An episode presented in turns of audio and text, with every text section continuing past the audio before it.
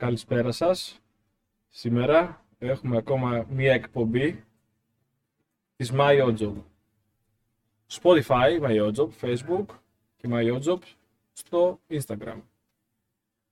Σήμερα έχουμε έλθει εδώ, είναι Παρασκευή, 28 Ιουλίου, μετά από τις εκλογές στην Ελλάδα, μετά από δύο εβδομάδες πάρα πολύ έντονη ζέστης με θερμοκρασίες υψηλότερες από τους 38 βαθμούς Κελσίου, αυτή τη στιγμή η Ελλάδα όλη λέγεται. Είναι μια περίοδος που υπάρχουν πάρα πολλοί τουρίστες, πάρα πολύ έντονη ξηρασία και υπάρχει γενικά μια μεγάλη αναστάτωση στην Ελλάδα, θα λέγαμε. Εκτός από την τουριστική περίοδο, υπάρχουν και οι φωτιές. Μαζί μας σήμερα για το θέμα που έχουμε επιλέξει είναι ο Ευάγγελος. Γεια σου Ευάγγελε. Χαίρετε και από μένα, χαίρομαι που βρίσκομαι σε άλλο ένα podcast. Χαίρομαι που βρίσκομαι για άλλη μια φορά στην παρέα της Σότζο. Ε, παρόλο τη ζέστη που βιώνουμε τις τελευταίες μέρες που είναι κατανοητή λόγω του καλοκαιριού. Ε, κρίμα για τις φωτιές, κρίμα για όλα αυτά που δυστυχώς συμβαίνουν ε, τα καλοκαίρια. Σήμερα θα μιλήσουμε για ένα θέμα το οποίο είναι πολύ ενδιαφέρον, ειδικά τους τελευταίους καιρούς πιστεύω. Πριν μπούμε στο θέμα, Άγγελε, θα ήθελα να μας μιλήσεις λίγο για το The Paramethyst.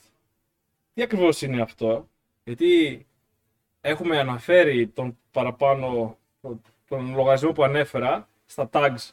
Μπορείς να μας πεις λίγα λόγια για αυτό το project που έχεις ξεκινήσει; Μάλιστα. Το The Parameters είναι το, το project μου αυτό λοιπόν, το οποίο ο σκοπός του είναι να αναδείξει τα παιχνίδια ρόλων στην πραγματικότητα στην Ελλάδα, τα οποία έχουν μια ανάπτυξη, αλλά πιστεύω έχουν ακόμα πολύ ε, δρόμο μπροστά τους. Αυτό έχει ξεκινήσει εδώ στην Θεσσαλονίκη κυρίως, σαν ένα εγχείρημα για να μπορέσει ο καθένας να βιώσει την εμπειρία των παιχνιδιών ρόλων ε, ό,τι και αν αυτό μπορεί να, του, να σημαίνει για αυτόν. Δηλαδή, άλλος μπορεί να θέλει να παίξει, άλλος μπορεί να θέλει να βιώσει ένα αφήγημα, μια ιστορία, ένα παραμύθι. Άλλος μπορεί να θέλει να διαγωνιστεί με άλλους. Οπότε μέσω του The Paramethyst Project, το οποίο είναι και στο Instagram μπορείτε να το βρείτε και σελίδα στο Facebook, ε, μπορεί ο καθένας να απολαύσει αυτό το οποίο θέλει. Είτε είναι κάποιο αφήγημα, κάποια ιστορία, κάποιο μυθιστόρημα, είτε είναι κάποιο παιχνίδι, είτε είναι μια σαν διαδραστικό βιβλίο, διαδραστική ταινία, είναι έτσι κάτι, είναι ένα βίωμα. Στο παιχνίδι αυτό που λες ρόλων, ε, είναι σαν θέατρο, τι εργαλεία χρησιμοποιείς για το παιχνίδι αυτό; Δηλαδή, μπορεί να καταλαβαίνουμε μια ιστορία, ένα παιχνίδι, αλλά θα μπορούσες να μας πεις πόσο περίπου παίζεις ώστε να καταλάβουμε και οι ακροατές τι χρειάζεται να έχεις για να παίξεις αυτό το παιχνίδι. Μπορώ να το παίξω άμα είμαι μακριά σου. Χρειάζομαι να έχω ειδικές ικανότητες. Πρέπει να ξέρω κάποιο παραμύθι. Πρέπει να ξέρω τις ιστορίες της Disney. Για πες μας λίγο για το τι χρειάζεται να έχει ένας παίκτης για να συμμετέχεις σε αυτό το παιχνίδι. Είναι ένα παιχνίδι που χρειάζεται κυρίως επικοινωνία. Κυριολεκτικά εννοώ επικοινωνία. Δηλαδή χρειάζεται και μόνο να ακούει ο ένας τον άλλον είναι επαρκές για να παίξει. Βέβαια, εντάξει, η πραγματική ευχαρίστηση πιστεύω είναι διαζώσεις, ε, διαβίου μάθηση ας πούμε. Αυτό που χρειάζεται είναι ε, να υπάρχει ένα κοινό σύστημα κανόνων ανάμεσα στους παίχτες, μια συμφωνία ότι θα παίξουμε στο συγκεκριμένο πλαίσιο. Να έχουν όλοι συμφωνήσει στο πλαίσιο στο οποίο θα εξελιχθεί το παιχνίδι. Ε, υπάρχουν πολλά τέτοια πλαίσια. Κατονομα... Τώρα μπορώ να κατονομάσω μερικά όπως είναι το Dungeons and Dragons, όπως είναι το Call of Cthulhu, όπως είναι το Pathfinder, όπως είναι το Warhammer Roleplay πολλών ειδών, Warhammer Fantasy, Warhammer Rogue Trader ε, κλπ. Ε, το κυριότερο δεν είναι να γνωρίζει κάποιος ε, συγκεκριμένα παραμύθια κλπ. Ωστόσο, αν η ομάδα, η παρέα που μαζευτεί να παίξει αυτό το παιχνίδι έχει ένα κοινό παραμύθι κατά νου, είναι πιο εύκολο, πιο απλό για τον εκάστοτε, για μένα εντάξει, εγώ έχω πολλές κανόνες, για τον εκάστοτε μαέστρο, game master, να διεξάγει το παιχνίδι. Οπότε ε, θέλει θέληση, θέλει καλή διάθεση, ε, συμπεριλαμβάνεται και θέατρο, γιατί ο καθένας μας παίζει το ρόλο του. Χρειάζεται και συνεργατικό πνεύμα, αλλά όχι πάντα. Έχω παίξει και εγώ έχω να πω το παιχνίδι αυτό και στην αρχή δεν μπορούσα να φανταστώ το πώς θα ένιωθα μετά από αυτό το παιχνίδι. Ε, νομίζω πως δεν είναι εύκολο να περιγράψεις το συνέστημα μετά όταν αυτό το παιχνίδι τελειώσει. Ε, εγώ ένιωσα σαν να περνάω ε, πραγματικά σαν να είμαι μέσα σε μια ταινία και να θέλω μετά να χαλαρώσω πάρα πολύ έντονα παρόλο που στο παιχνίδι πραγματικά καθόμουν. Έτσι, δεν χρειάζεται κάποια σωματική άσκηση. Ωραία. Και νομίζω πως είναι πραγματικά φτιαγμένο για όλους το παιχνίδι αυτό. Και δεν χρειάζεται, όπως είπες, απλά επικοινωνία αυτό. Λοιπόν, το θέμα μας για σήμερα θα είναι το chat GPT και συγκεκριμένα η τεχνητή νοημοσύνη. Τεχνητή νοημοσύνη που βασικά εμφανίστηκε στη ζωή μας αυτή τη στιγμή, πολύ ζωηρά, με το chat. Άγγλε, πώς θα το όριζες αυτό το chat? Η τεχνητή νοημοσύνη, νομίζω όπως λέγεται και από την ονομασία της, είναι μια νοημοσύνη η οποία έχει φτιαχτεί από κάποιον. Δηλαδή είναι ένα σύνολο, ένας αλγόριθμος ο οποίος δίνοντάς του πληροφορίες ή ερεθίσματα, αυτός σου επιστρέφει κάποια αποτελέσματα. Δηλαδή είναι, είναι κάτι φτιαχτό από τον άνθρωπο και πιστεύω σε μεγάλο βαθμό εξαρτάται από το πώς ο άνθρωπος θέλει να το ορίσει. Δηλαδή δεν είναι όλες οι τεχνητές νοημοσύνες ίδιες, ούτε υπάρχει μόνο μία. Υπάρχουν διαφορετικές και η κάθε μία της αναλόγως από ποιον και γιατί έχει φτιαχτεί, έχει και τα δικά της χαρακτηριστικά. Εμένα όταν με ρωτάνε για το chat και για την τεχνητή νοημοσύνη, εντάξει, η τεχνητή νοημοσύνη στην πραγματικότητα απαντάει με πληροφορίες που τις δίνουμε ακριβώς. Είναι μια, ένας τρόπος να επικοινωνήσουμε με την πληροφορία που, υπάρχει. Αλλά το chat το έλεγα ότι είναι σαν το Google στην πραγματικότητα. Ένα σύγχρονο, μια σύγχρονη μηχανή αναζήτησης η οποία όμως μπορεί να παρουσιάσει την πληροφορία με πιο ανθρώπινο τρόπο. Πρόσφατα μιλούσα με έναν φίλο μου και μου είπε πως έστελνε λίστες με email. Αυτή ήταν η δουλειά του. Και μου λέει, η πρώτη, το πρώτο στη λίστα κλικ έπαιρνε διπλάσια από το δεύτερο. Και αντίθετα το δεύτερο, τριπλάσια κλικ από το, από το τρίτο. Ε, οπότε καταλαβαίνουμε πως, το έχουν πει και άλλοι αυτό, πως ο καλύτερος τρόπος να κρύψεις κάτι είναι να το βάλεις στη δεύτερη σελίδα αναζήτησης του Google. Αυτό είναι πραγματικότητα. Πιστεύεις πως το chat ε, αλλάζει αυτό, αυτό το πράγμα; Μπορεί να αλλάξει αυτό το ρητό που λέμε ότι μπορείς να κρύψεις κάτι στη δεύτερη σελίδα του Google. Μπορεί το chat αυτό να το αλλάξει. Πιστεύω πως ναι, μπορεί να το αλλάξει. Για τον απλό λόγο ότι το chat δεν βαριέται να ψάξει τη δεύτερη σελίδα. Δηλαδή ο καθένας μας μπορεί να κάνει την αναζήτησή του, θα κοιτάξει τα πρώτα αποτελέσματα της πρώτης σελίδας και μετά αν δεν το βρει εκεί θα θεωρήσει «Α, είναι κάτι πιο βαθύ, κάτι πιο χωμένο». Οπότε δεν θα πάει στη δεύτερη, που δεν είναι τόσο χωμένη, θα πάει στην περαιτέρω σελίδα, τρίτη, τέταρτη, που είναι πιο βαθιά ας πούμε. Το τεχνητό κομμάτι, ο υπολογιστής, ο σύγχρονος υπολογιστής θα έλεγα περισσότερο, γιατί οι παλιοί είναι αργοί, οι σύγχρονοι γρήγοροι υπολογιστές μπορούν να προσπελάσουν αυτά τα αποτελέσματα γρήγορα και χωρίς ε, το ανθρώπινο στοιχείο, χωρίς την ανθρώπινη προκατάληψη. Τώρα, αφού ορίσαμε περίπου την τεχνητή νοημοσύνη, που και εγώ πιστεύω ότι είναι ένας αλγόριθμος στην πραγματικότητα, κατασκευασμένος, ε, ο οποίος φαίνεται να καταλαβαίνει πράγματα αλλά και κυρίως να τα συνδέει μεταξύ τους και να δημιουργεί κάτι επίσης. Δεν είναι μόνο η κατανόηση, γιατί και το Google μπορούσε να καταλάβει. Αλλά τώρα μιλάμε και για τη σύνθεση και για την παρουσίαση. Ε, οπότε η τεχνητή νοημοσύνη έχει καταφέρει να, να παράξει από την πληροφορία κείμενο.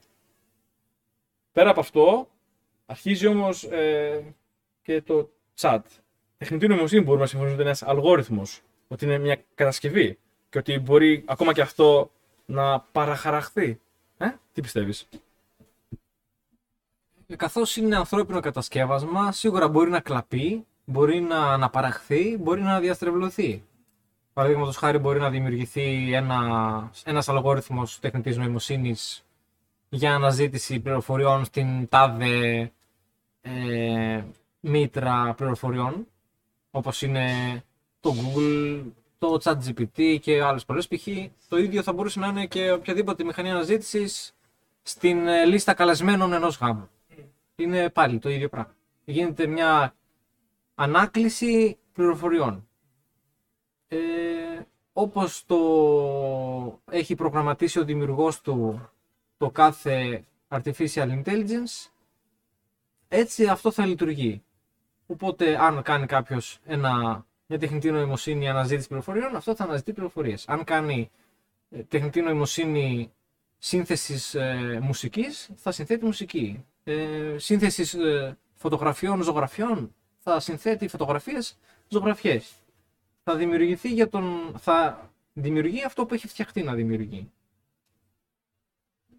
Άρα μιλάμε για έναν αλγόριθμο ο οποίος διαβάζει πληροφορίες που ήδη υπάρχουν. Αυτή τη στιγμή που μιλάμε, το ChatGPT λέει πως μπορεί να διαβάσει πληροφορίες που είναι γραμμένες μέχρι δύο χρόνια πριν. Κάπως έτσι λένε. Ε, αυτό υπήρχε παλιά.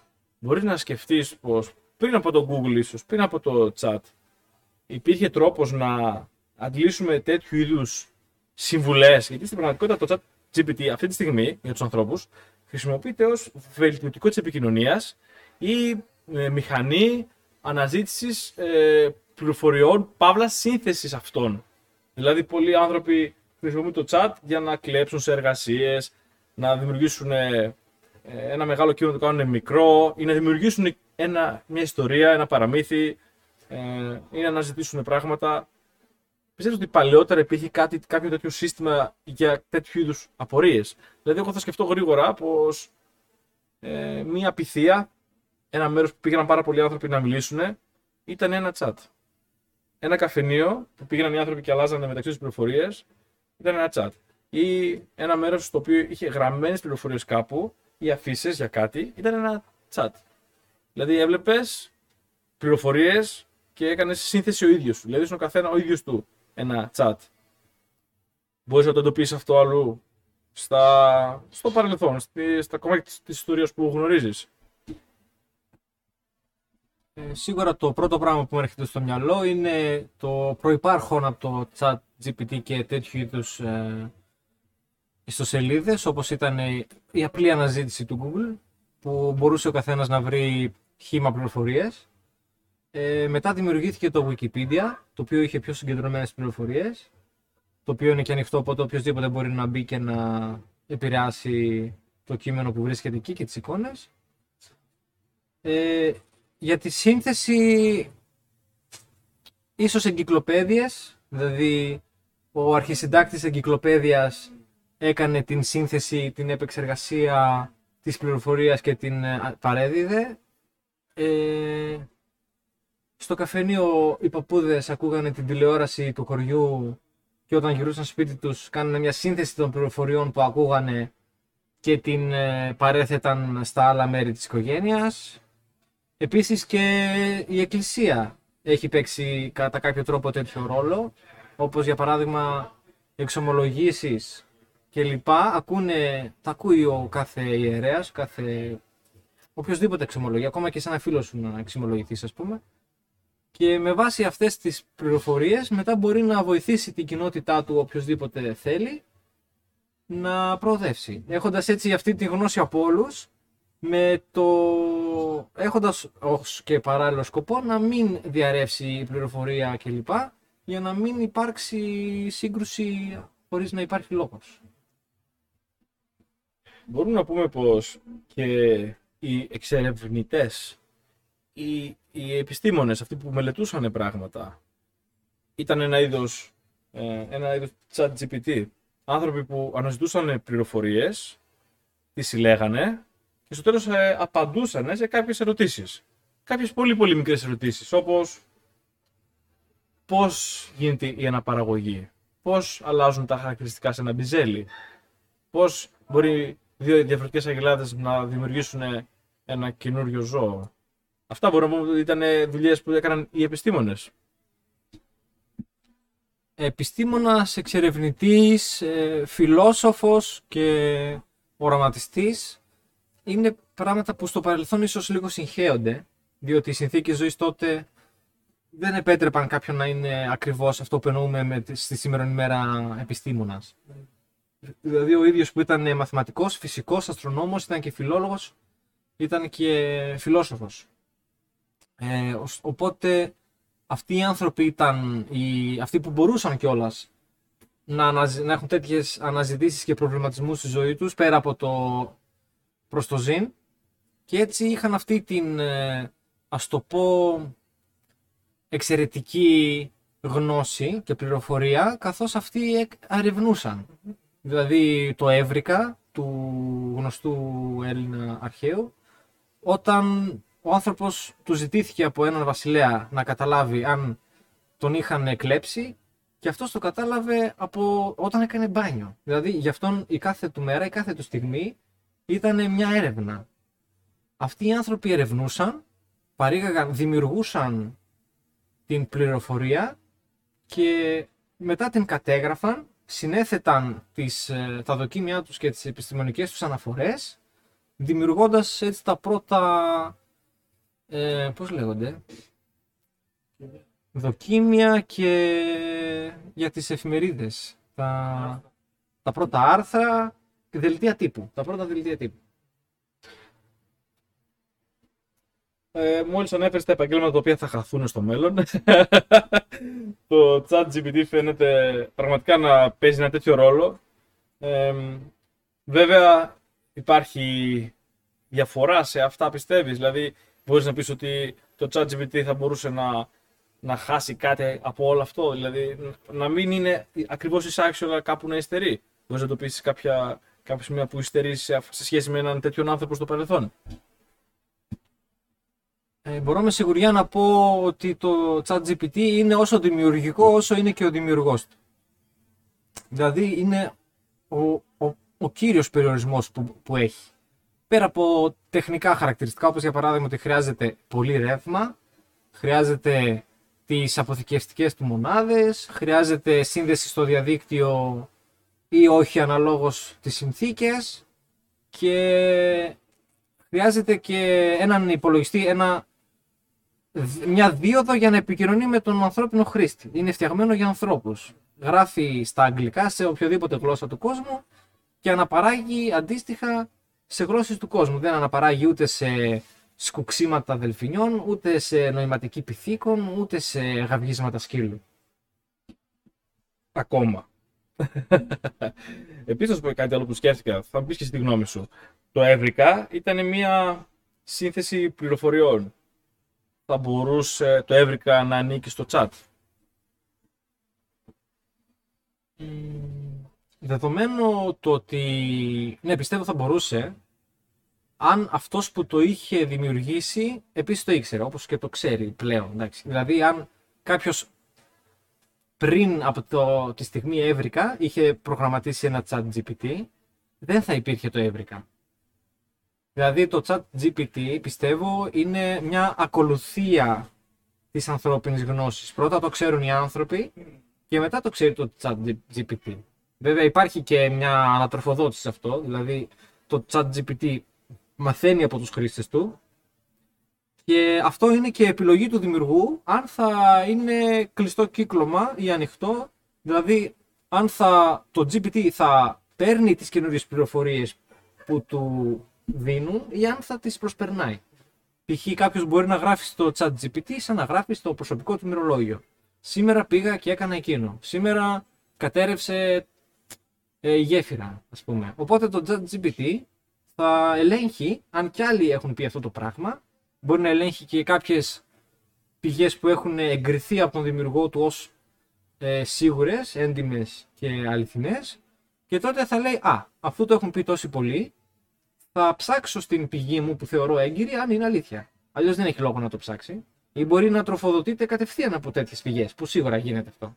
Υπά- Έχει πηγές, σίγουρα, το ChatGPT από τις οποίες λαμβάνει πληροφορίες. Και έτσι έχει και άποψη. Μπορεί να, δηλαδή να παραθέσει τα, τα στοιχεία τα οποία παραθέτει όταν το ρωτάνε.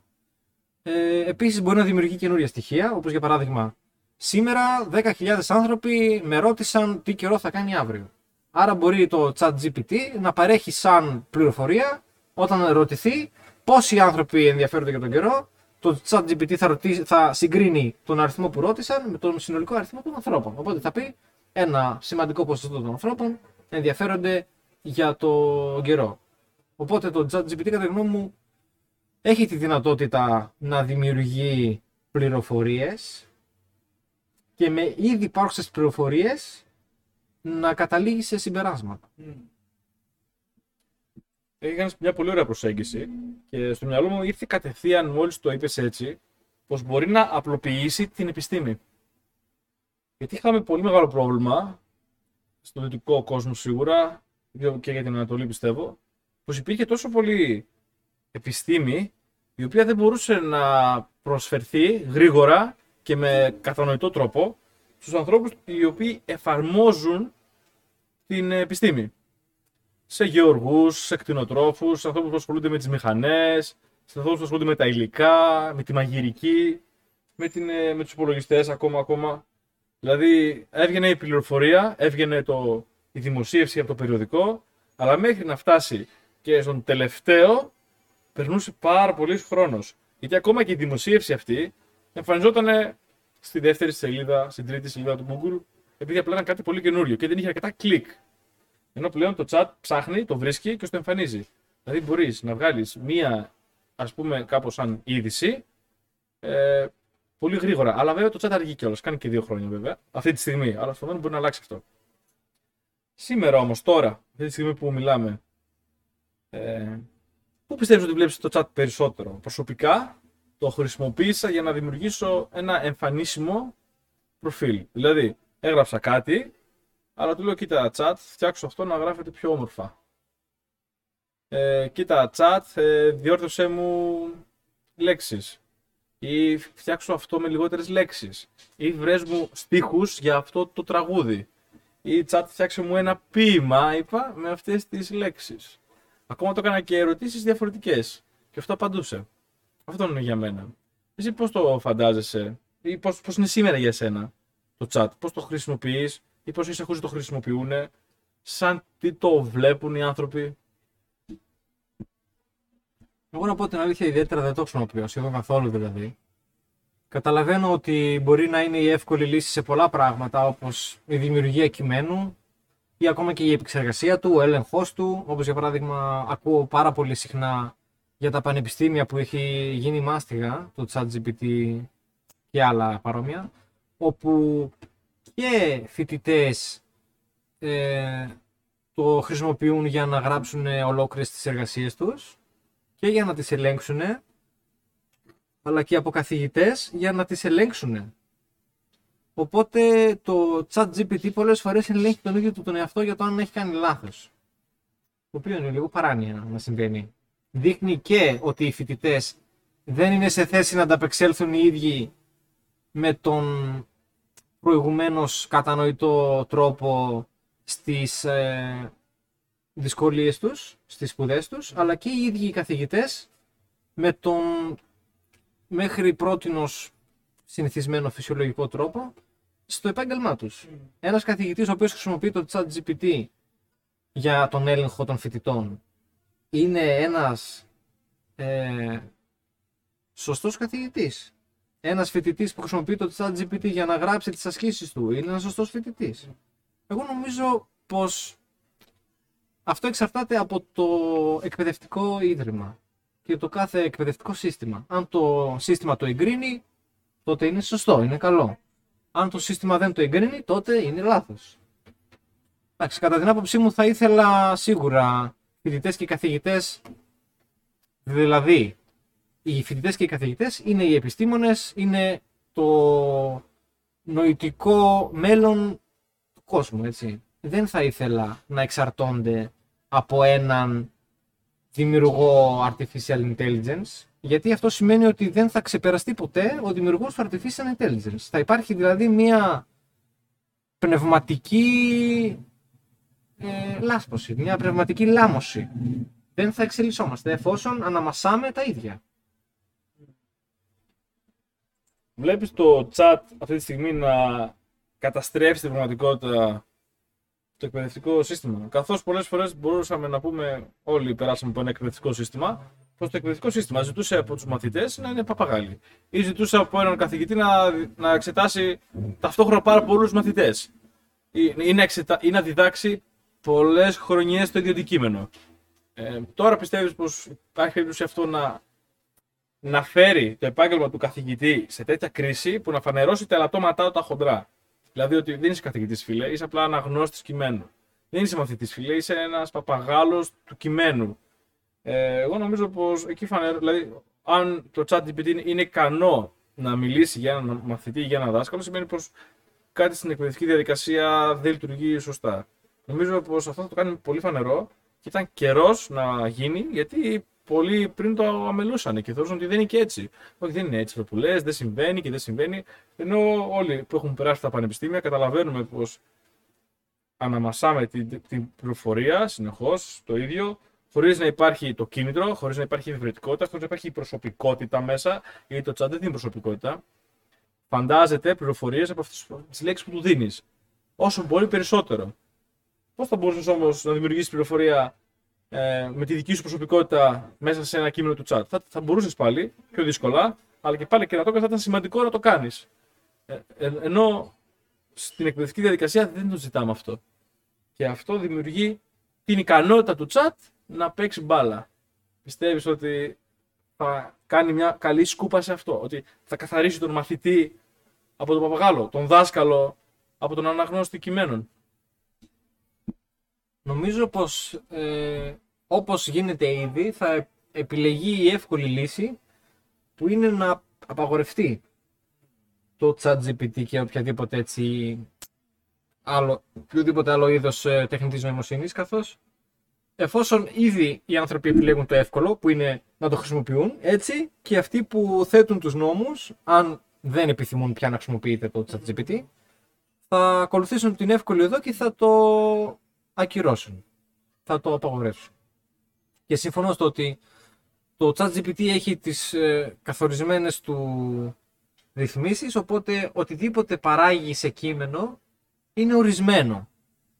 Βέβαια υπάρχει και το παράδοξο με την ε, μαϊμού και την ε, γραπτομηχανή, όπου αν δώσεις σε μια μαϊμού, δηλαδή αν πατιούνται τυχαία κουμπιά σε μια γραφομηχανή επάπειρο, θα γραφτούν ό,τι μπορεί να γραφτεί. Δηλαδή και το πιο γνωστό, η πιο γνωστή παράσταση του Σέξπιρ, του Ομήρου, οι εγκυκλοπαίδειες ολόκληροι, όλα αυτά θα γραφούν.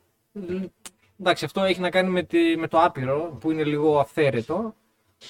Αλλά εφόσον το ChatGPT είναι ορισμένο από άνθρωπο, και δεν νομίζω ότι είναι και τόσο ευρύ στις δυνατότητες του από θέμα δημιουργικότητας. Νομίζω, δηλαδή, εικόνες και κείμενα που γράφονται από υπολογιστή, από τεχνητή νοημοσύνη, πολλές φορές, ειδικά εικόνες, για κείμενο δεν ξέρω, δεν έχω δει τόσα κείμενα ή δεν έχω καταλάβει ότι δεν έχω δει, ε, φαίνονται, κάνουν μπαμ. Οι εικόνες από τεχνητή νοημοσύνη φαίνονται πάρα πολύ. Από, και για κείμενα δεν είμαι σίγουρος, αλλά για εικόνες μπορώ να πω με σιγουριά ότι φαίνονται. Ξέρεις, Βέβαια πως αυτές τις ημέρες, πριν ε, κανένα δύο εβδομάδες, υπήρξε μια μεγάλη απεργία στην Αμερική από τους ηθοποιούς. Διότι έχουν καταφέρει να παίρνουν τα πρόσωπα των ηθοποιών και να τα κολλάνε πάνω σε σώματα άλλων ανθρώπων. Και έρχονται οι ηθοποιοί και λένε: Κάτσε ρε φίλε, χρησιμοποιείς το πρόσωπό μου. Δεν είναι δίκαιο αυτό. Και είχαν μεγάλο πρόβλημα. Γιατί ακριβώς η τεχνητή νοημοσύνη κατάφερε να κλέψει το πρόσωπο από έναν άνθρωπο και να το βάλει κάπου αλλού. Δηλαδή μιλάμε τώρα και αυτό μπορεί να γίνει ακόμα και πιο μεγάλο έξω από την οθόνη καμιά φορά. Με μηχανικούς τρόπους να δημιουργηθούν ολογράμματα. Αυτό συμβαίνει τώρα. Ε, το θέμα είναι επίσης πως το chat αναγνωρίζει πράγματα που ήδη υπάρχουν όπως είπες. Πληροφορίες. Ε, υπάρχει κίνδυνος να επιλέξει να μην διαβάσει κάτι; Υπάρχει κίνδυνος να επιλέξει να σου πει κάτι διαφορετικό; Υπάρχει κίνδυνος να σε κάνει να πιστέψεις κάτι που αυτό θέλει. Όπως λέμε με όποιον δάσκαλο καθίσεις τέτοια γράμματα θα μάθεις, εάν το chat είναι ένας δάσκαλος, υπάρχει περίπτωση να σε κάνει και εσένα να γίνεις ένα chat GPT. Δηλαδή, στην πραγματικότητα να, να χάσεις την προσωπικότητά σου εν τέλει. Δηλαδή, αν πεις ότι έχεις μια εργασία να γράψεις, ε, ποιο, τι έκανες το Σαββατοκύριακο. Και ζητήσει το chat να σου γράψει μια φανταστική ιστορία. Και το chat τη γράφει. Και εσύ να σου αρέσει και την πας. Μετά θα το ξανακάνεις, θα το ξανακάνεις. Μήπως υπάρχει περίπτωση να γίνεις το chat. Και όχι και να κάνεις το chat να υπάρχει εσύ. Δηλαδή να μπερδευτεί το αίτιο με το. Ναι, με το αιτιατό. Σίγουρα, αν κάποιος βασίζεται στο chat GPT για την λήψη αποφάσεων, αποφάσεων του, τότε θα δρά σύμφωνα με τις υποδείξεις μέσα σε εισαγωγικά του chat GPT. Όπως αυτό γίνεται ήδη, απλά όχι με μέσα τεχνητής νοημοσύνης, γιατί δεν υπήρχαν μέχρι τώρα τέτοιου είδους μέσα τεχνητής νοημοσύνης. Ρωτούσαμε τον γείτονα, τον φίλο, τον πιο έμπειρο. Αυτό δηλαδή όλοι μας έχουμε άτομα και πηγές τα οποία μας επηρεάζουν για να παίρνουμε καλύτερες, ελπίζουμε, αποφάσεις. Συμβουλευόμαστε το δελτίο καιρού για το τι καιρό θα κάνει. Συμβουλευόμαστε κάποιον που μόλις γύρισε απ' έξω ε, για το τι καιρό έχει ώστε να αντιθούμε κατάλληλα. Επηρεαζόμαστε από τον ε, μαθητή που είχε το διαγώνισμα στο προηγούμενο τμήμα για να ρωτήσουμε τι ερωτήσεις είχε. Οπότε αυτό υπάρχει ήδη. Δεν είναι κάτι καινούριο το να ρωτάμε για να μάθουμε. Το μόνο που βλέπω σαν τροτό σημείο αυτό είναι ότι αυτό είναι το, τα ηλεκτρονικά μέσα αυτά ε, είναι πάρα πολύ ευρεία σε θέμα ε, κοινού. Δηλαδή, παγκοσμίως όλοι, σε, σε μεγάλο βαθμό έστω, ε, βλέπουν, παρακολουθούν και χρησιμοποιούν το chat GPT. Οπότε όλοι ταυτόχρονα κινούνται με βάση το τι τους απάντησε το chat GPT. Οπότε όποιος κρατάει σαν μαριονέτα το chat GPT, που είναι ο δημιουργός του φαντάζομαι, ή αυτός που το έχει αγοράσει, όποιος και αν είναι από τους δύο, δεν έχει μεγάλη σημασία, δεν έχει μεγάλη διαφορά, ελέγχει και ξέρει τι θα κάνουν αυτοί οι άνθρωποι από εδώ και στο εξής. Αν όλοι οι άνθρωποι που το χρησιμοποιούν ρωτήσουν τι καιρό θα κάνει και αυτό τους απαντήσει όλους ότι θα βρέχει, τότε όλοι οι άνθρωποι θα, φοράνε, θα, έχουν, θα φοράνε αδιάβροχα, θα έχουν ομπρέλα, γιατί τους το είπε το chat GPT. Και θα αλλοιωθούν έτσι οι διαφορές που υπάρχουν ανάμεσα στους ανθρώπους.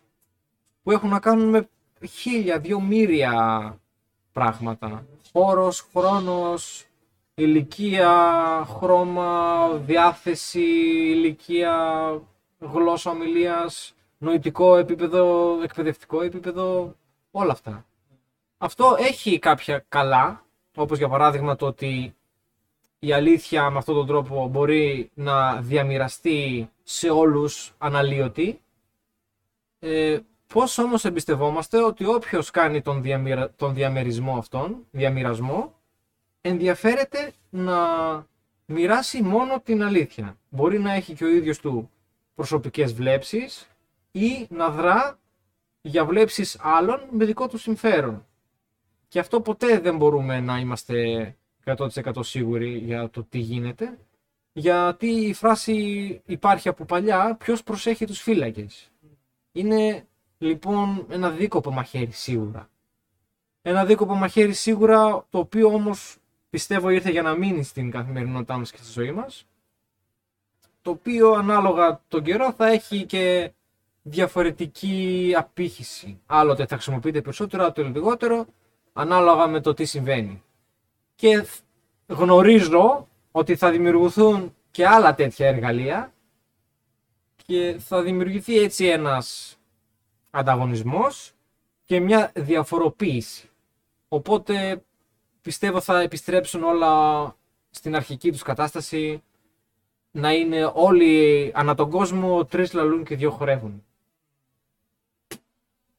Ε, μόλις ο Άγγελος πρόβλεψε μεγάλες αναταράξεις στο χρηματιστήριο, θα βρέξει, δεν θα βρέξει, πώς θα πάνε η μετοχή της ομπρέλας και του διάβροχου. Φαντάσου, λέω τώρα, όπως το λες, να είναι ένας άνθρωπος μεγάλης ηλικία και να ρωτάει Γεια σου, chat, τι να κάνω σήμερα; Και σου λέει Κάτσε μέσα γιατί έξω βρέχει. Και έναν αντίστοιχα και ένας πολύ νέος άνθρωπος που να ε, ενδιαφέρεται πολύ για τα extreme sport και να του λέει το chat, να λέει, chat τι να κάνω σήμερα; Και να τους λέει πάλι Κάτσε μέσα. Ναι. Ή, το, ή, το, ή ίσως το αντίθετο επίσης. Να γίνει 80χρονο με το ποδήλατο να τρέχει με στη βροχή. που ειδικά εδώ στη Θεσσαλονίκη που ζούμε, όταν βρέχει, Βασικά δεν βρέχει, απλά μετατρέπεται η Θεσσαλονίκη σε Αμαζόνιο και υπάρχουν παντού γύρω-γύρω καταράκτε και όλα αυτά. Πολύ ωραία. Ε, συμφωνώ πολύ με αυτά που είπες, Άγγελε. Ε, Όντως διαμοιράζει την πληροφορία. Όντως ξεκαθαρίζει σε κάποιες περιπτώσεις πράγματα. Δηλαδή δίνει ένα τέλος στην, στην ανοησία, ίσως εντάξει. Γιατί κάποια στιγμή λέμε εντάξει, μα το βρήκα στο Google, ξέρω εγώ. Αυτό υπήρχε στην ανθρωπότητα. Λένε, άμα μου το είπε ο θείος μου ή το είδα εκεί πέρα και όλα αυτά και υπήρχε πραγματικά πολύ μεγάλος όγκος ψέματος. Λέω το chat απλά είναι αρκετά πιο. Ε, ε, τα, αυτά τα, τα απορρίπτει πάρα πολύ. Απορρίπτει πάρα πολύ κακή πληροφορία, πάρα πολύ ψέμα, το απορρίπτει σίγουρα. Αλλά πάλι θα υπάρχει αυτό που λες, το τρυπάκι, να υπάρχει το... η αμφιβολία ότι κάτι δεν μπορεί να πάει και τόσο καλά. Αυτό μπορεί να συμβεί, είναι λάθος. Ε, όπως και επίσης ότι πάλι θα βρεθούμε, όπως είπες, σε μια επόμενη τρέλα, αλλά δεν θα είναι το όγκο που είναι σήμερα. Δηλαδή σήμερα ζούμε πραγματικά σε μια περίοδο που η Ευρώπη αναζητάει τρόπο να σταματήσει το fake news. Είναι κάτι που πραγματικά βλέπουμε ότι χτυπάει την κοινωνία σήμερα πολλές φορές. Ε, έχει γίνει πολλές φορές αυτό και στην Αμερική και στην Ελλάδα. Αυτό ακόμα και τώρα γίνεται. Η Ρόδος αυτή τη στιγμή που μιλάμε καίγεται και κυκλοφορούσαν βίντεο ακόμα και σήμερα στην τηλεόραση με ελάφια που τα τάιζαν οι πυροσβέστες με νερό. Βίντεο τα οποία ήταν τραβηγμένα προηγούμενα χρόνια και από άλλες χώρες. Πολύ ωραία. Τώρα το chat, πώς το φαντάζεσαι στο μέλλον; Το γνωρίζω ήδη πως υπάρχουν ε, chat τα οποία είναι αρκετά πιο εξειδικευμένα. Δηλαδή ένα chat που απαντάει για τους γιατρούς, ένα chat που απαντάει για τους γεωπόνους, ένα chat που μπορεί να απαντάει σε μηχανικούς υπολογιστών.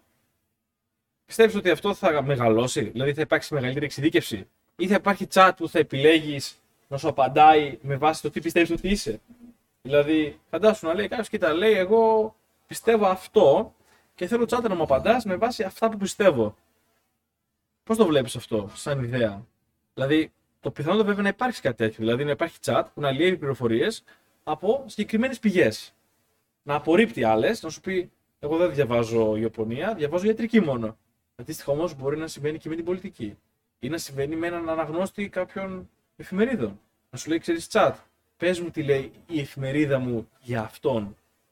Πες μου, τσάτ, τι λέει αυτός για εκείνον. Πες μου, τσάτ, τι να πιστεύω με βάση αυτήν την ιδεολογία. Σε αυτή την περίπτωση μιλάμε για κάτι πραγματικά τρελό, θα έλεγα. Δεν έχεις σκεφτεί ποτέ ότι μπορεί κάτι τέτοιο να συμβεί; Αυτό συμβαίνει ήδη. Δηλαδή, ε, εκδοτική οίκη περιοδικών, ε, κρίνοντας από την απήχηση που έχει το εκάστοτε περιοδικό, καταλαβαίνουν ποιος θα είναι ο επόμενος πρωθυπουργός των Ηνωμένων Πολιτειών Αμερικής.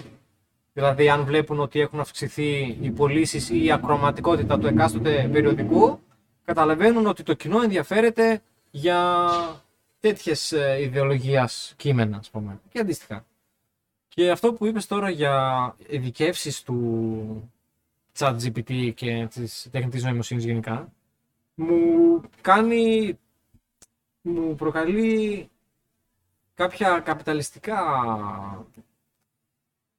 ερεθίσματα. Για παράδειγμα, ε, μπορείς να έχεις ολόκληρο το chat για 30 ευρώ το μήνα, αλλά αν ενδιαφέρεσαι μόνο για ψάρεμα, μόνο για μαγειρική, μόνο για παιχνίδια, μόνο για ταινίες, μόνο για βιβλία, τότε μπορείς με 5 ευρώ το μήνα να έχεις αυτό το chat. Το οποίο από τη μία σαν καπιταλιστικό προϊόν ακούγεται καλό, αλλά από την άλλη εμένα μου φαίνεται πολύ χειροσκοπικό, πολύ, πώς το λένε, πολύ αιμοδιψές μοντέλο επιχείρησης. Όπως για παράδειγμα το Netflix και τέτοιου είδους συνδρομητικές υπηρεσίες οι οποίες ε, ακυρώνουν την, ε, τη χρήση πολλαπλών λογαριασμών με τον ίδιο κωδικό κλπ. Το οποίο είναι μια κίνηση κατά του καταναλωτή και αυτό φαίνεται. Και αυτό κάνει τους καταναλωτές απλά να απομακρύνονται από εσένα. Τους χάνεις. Όποιος έχει βαρεθεί το Netflix να σηκώσει χέρι. Εντάξει, τώρα κατέβασε το. Είναι φανερό ακριβώς αυτό που είπες, Άγγελε, πως ε, αν παιχτεί αυτή η μπαλίτσα με το chat, σου λέει ότι με 5 ευρώ θα πάρεις ένα κομμάτι και θα έχεις κακή πληροφόρηση και θα το βαρεθείς και θα μπεις στη δικασία να αγοράσεις και το επόμενο και το επόμενο. Είναι ακριβώς έτσι. Δηλαδή το chat θα, θα, θα μπορεί να μεταμορφωθεί σαν ένα Netflix. Και το Netflix ακόμα το ίδιο του, και αυτό παίζει μπαλίτσα με νοοτροπίες, ιδέες, πράγματα και η Disney. Φαντάζομαι να σου λέει τι ταινίες θέλεις, Disney, αυτά, αυτά. Και όπως είπες και με τις εφημερίδες που μπορεί να προβλέψει.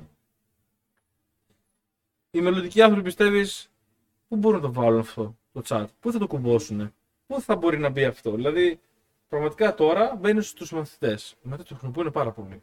Ε, Όπως στην αρχή χρησιμοποιούσαν τις εγκυκλοπαίδειες, μετά το Google και τώρα το chat. Πιστεύεις ότι αυτό θα μπει περισσότερο μέσα; Εγώ πιστεύω δηλαδή ότι θα μπει. Και πιστεύω πως θα μπει και στα επαγγέλματα, γιατί ακόμα είναι αρχή. Θα μπει και στους καλλιτέχνες, θα, θα γράφει μουσική. Πού, πού το βλέπεις αλλού να, να, να μπαίνει αυτό το πράγμα στο μέλλον, και όχι ας πούμε τώρα, στο μέλλον. Και με ποια μορφή; Είπες όντως ότι μπορεί να είναι συνδρομητικό. Πραγματικά μπορεί να είναι. Ή μπορεί να είναι συνδρομητικό με, με κανάλια. Να σου πει ποιο κανάλι θέλεις να έχεις. Ναι. Μπορεί να το βλέπεις να, να μπαίνει, δηλαδή που υπάρχουν τέτοιες απορίες που μπορεί να έχουν άνθρωποι που ψάχνουν να μάθουν περισσότερα. Κάποιος θα σου πει ε, για την ψυχολογία. Κάποιος θα σου πει για το τι είναι καλύτερο να κάνω στη ζωή μου. Μια χαρτορίχτρα μπορεί να είναι το chat. Να σου λέει το μέλλον. Πού όλο μπορεί να συμβεί αυτό και πώς μπορεί να εξελιχθεί σε κάτι τέτοιο, σε κάθε από αυτές τις περιπτώσεις. Δηλαδή, τι μπορεί να πει το chat όταν κάποιος του ρωτήσει σαν μια χαρτορίχτρα, πες μου το μέλλον μου chat, και αν το chat πει κάτι. Αυτό πώς μπορεί να εξελιχθεί δηλαδή. Και σε όλα αυτά. Μπορεί να πει chat, πότε να κάνω αυτό, πότε να κάνω εκείνο, ποια δουλειά είναι να διαλέξω, chat. Βρες μου μια καλή δουλειά chat. Απίστευτο. Μπορεί να συμβεί κάτι τέτοιο στο μέλλον. Μπορεί να συμβαίνει ήδη. Αλλά οι άνθρωποι δεν το επιλέγουν τόσο έντονα. Πιστεύω ότι υπάρχει οι άνθρωποι να πάνε σε αυτό, να οδηγηθούν σε κάτι τέτοιο. Ε, δεν νομίζω ότι για τόσο κέρυες επιλογές της ζωής τους οι άνθρωποι θα επέλεγαν ε, κάποιο είδους τεχνητή νοημοσύνη να τους απαντήσει. Χαρτορίχτρα. Ζώδια. Νομίζω πως δεν υποστηρίζει τέτοιου είδους αντικείμενα η τεχνητή νοημοσύνη. Ναι, τότε αυτή η υπηρεσία θα έχει θέσει μια τέτοια πηγή ως έγκυρη. Να, να το επαναδιατυπώσω. Δηλαδή, πόσοι άνθρωποι ρωτάνε τα χαρτιά ή τα ζώδια για το μέλλον τους, μπορεί να κάνουν το ίδιο και με το chat. Να ρωτάνε το chat για το μέλλον τους πώς μπορεί αυτό να καταλήξει, ας πούμε; Όταν ρωτάς ένα chat για το μέλλον σου ή για τις αποφάσεις που να πάρεις. Όπως έκανες με τα ζώδια.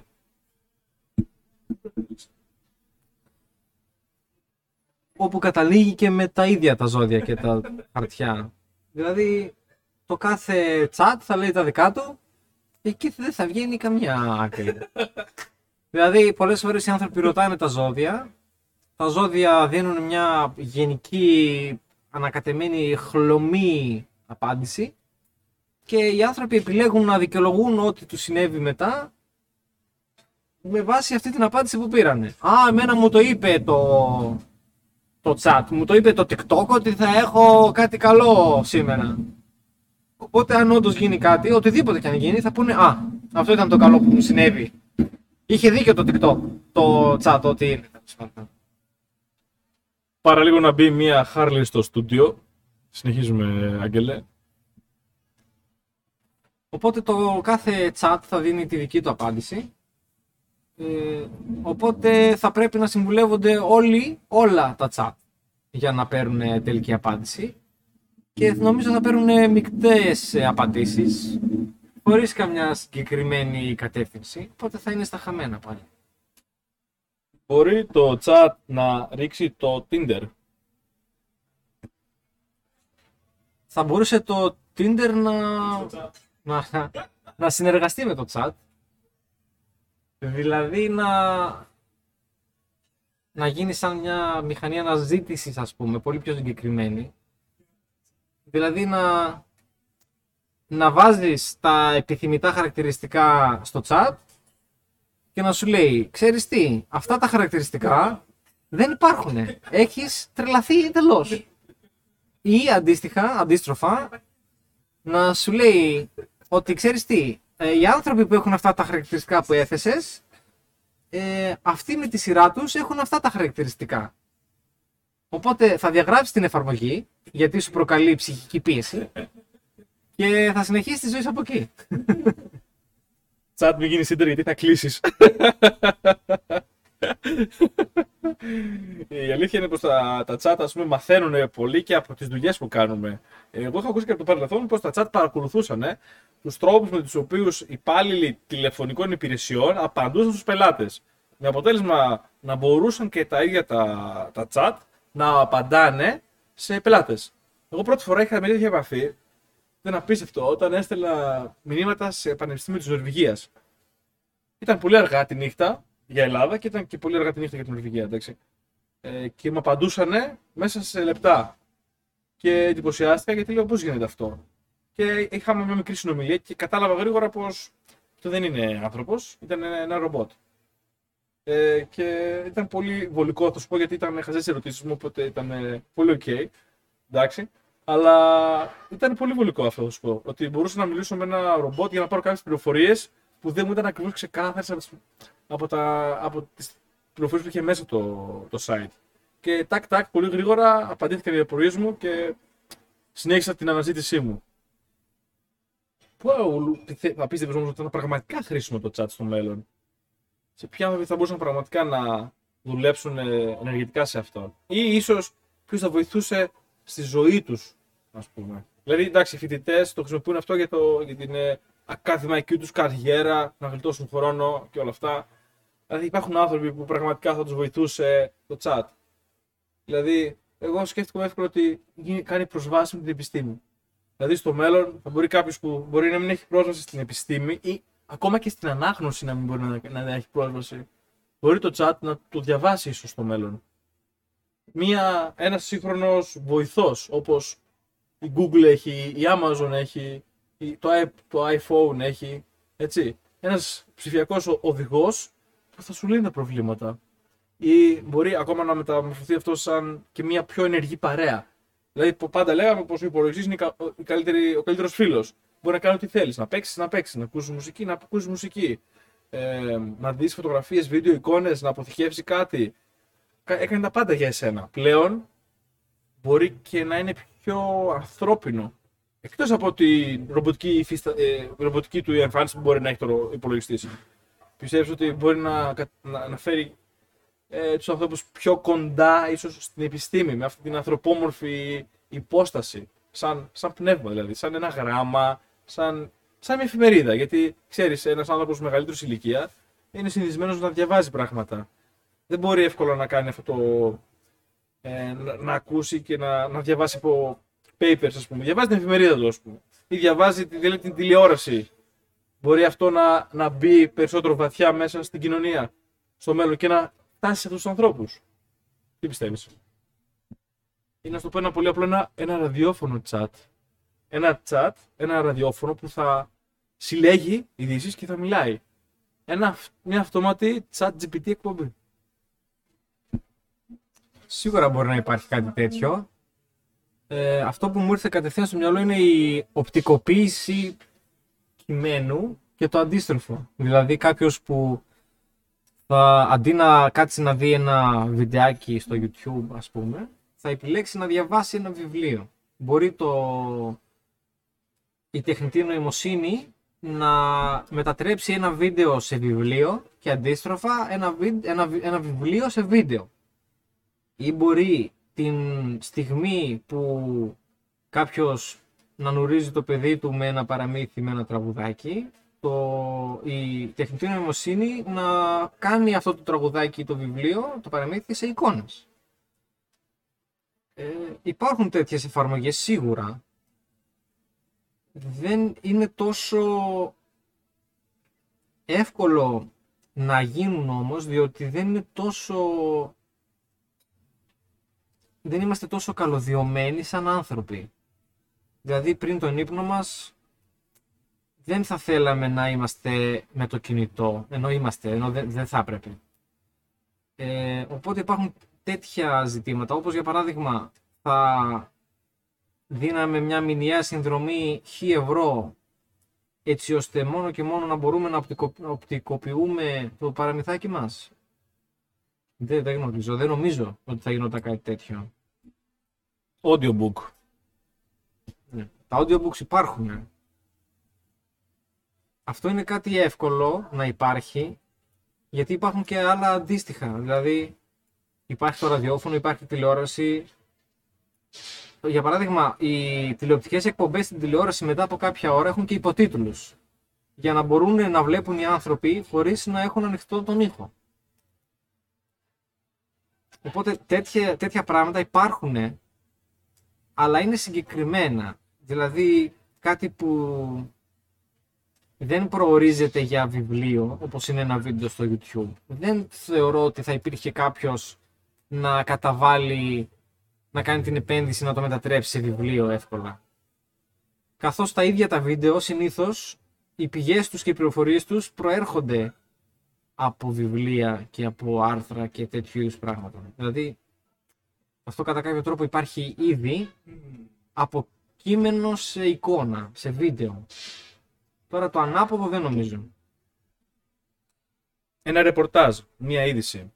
Θα μπορούσε να μετατραπεί σε κείμενο για το ραδιόφωνο. Ναι.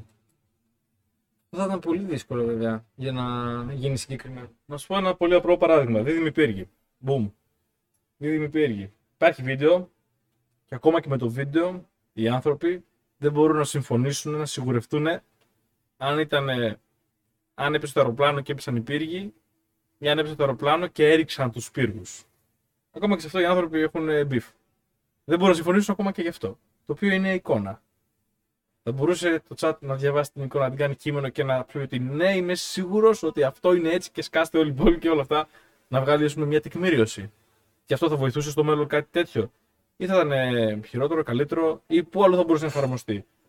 Όπως είπε και τα fake news είναι κάτι που το ψάχνουμε επίσης ή στην τροχέα να βλέπει βίντεο ή να κάνεις μια ταινία ε, να μπορεί να την βλέπει, να την ακούει ο κουφός.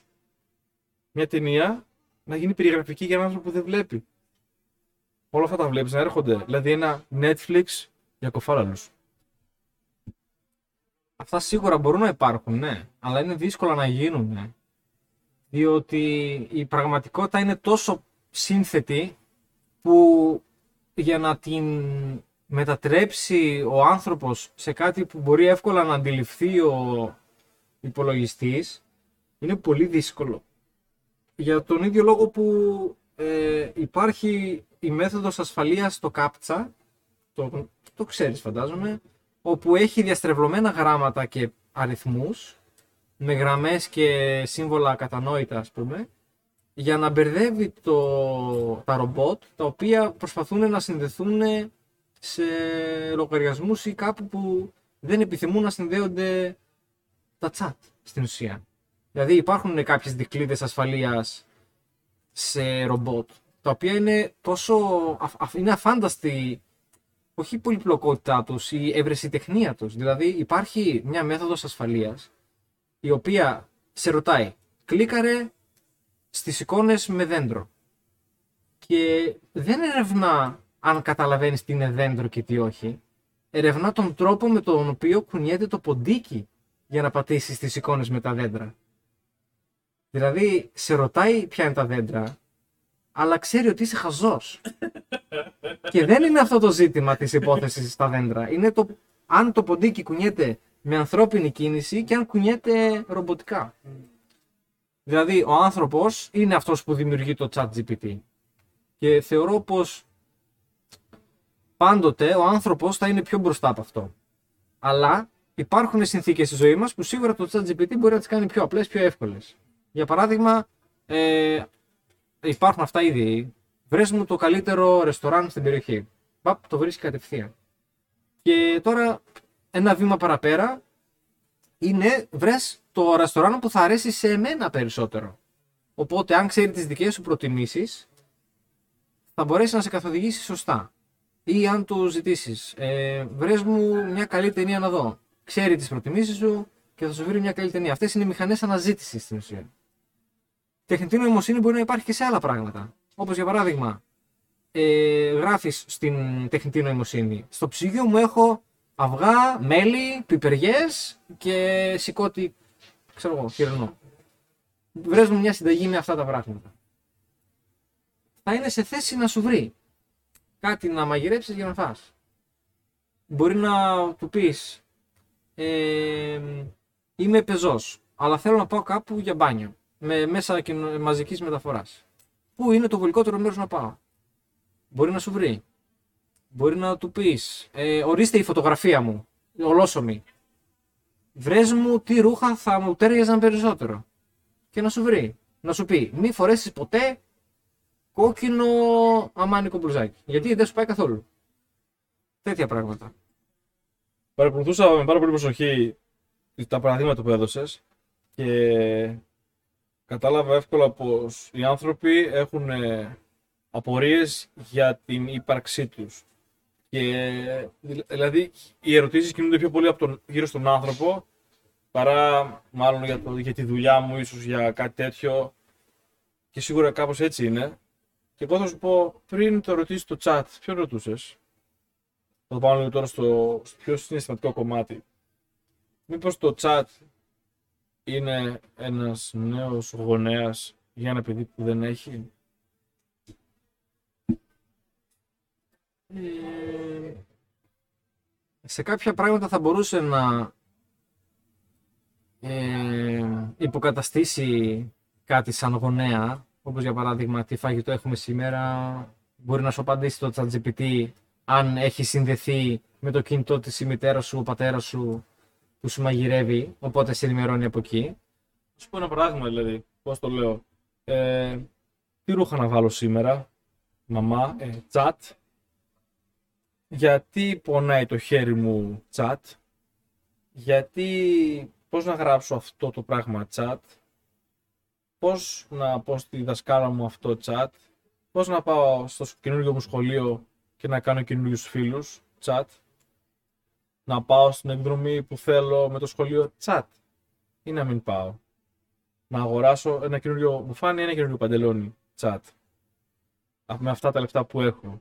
Και όλοι αυτοί οι προβληματισμοί που κάποτε ανήκανε στο επίπεδο λύσεως, δηλαδή ήταν ένα πρόβλημα που το πάσαρε ένα, ένας νέος άνθρωπος σε έναν άνθρωπο που ήξερε, ένα παιδί στον γονέα του, τι να κάνω μπαμπά, τι να κάνω μαμά. Τώρα, εκτός από το ίντερνετ που είχαμε, που βλέπουμε την πληροφορία, πλέον με τόσο ανθρώπινο τρόπο που αυτό γίνεται, πλέον όλοι γνωρίζουμε πως το ίντερνετ ανήκει στους ενήλικες, ας πούμε, κατά βάση. Βέβαια, γίνονται κινήσεις από άλλες πλατφόρμες να μπουν στον ε, ανήλικο κοινό, με μεγάλη δυσκολία. Το chat όμως ε, φαίνεται να μπορεί να παίξει το ρόλο του γονέα.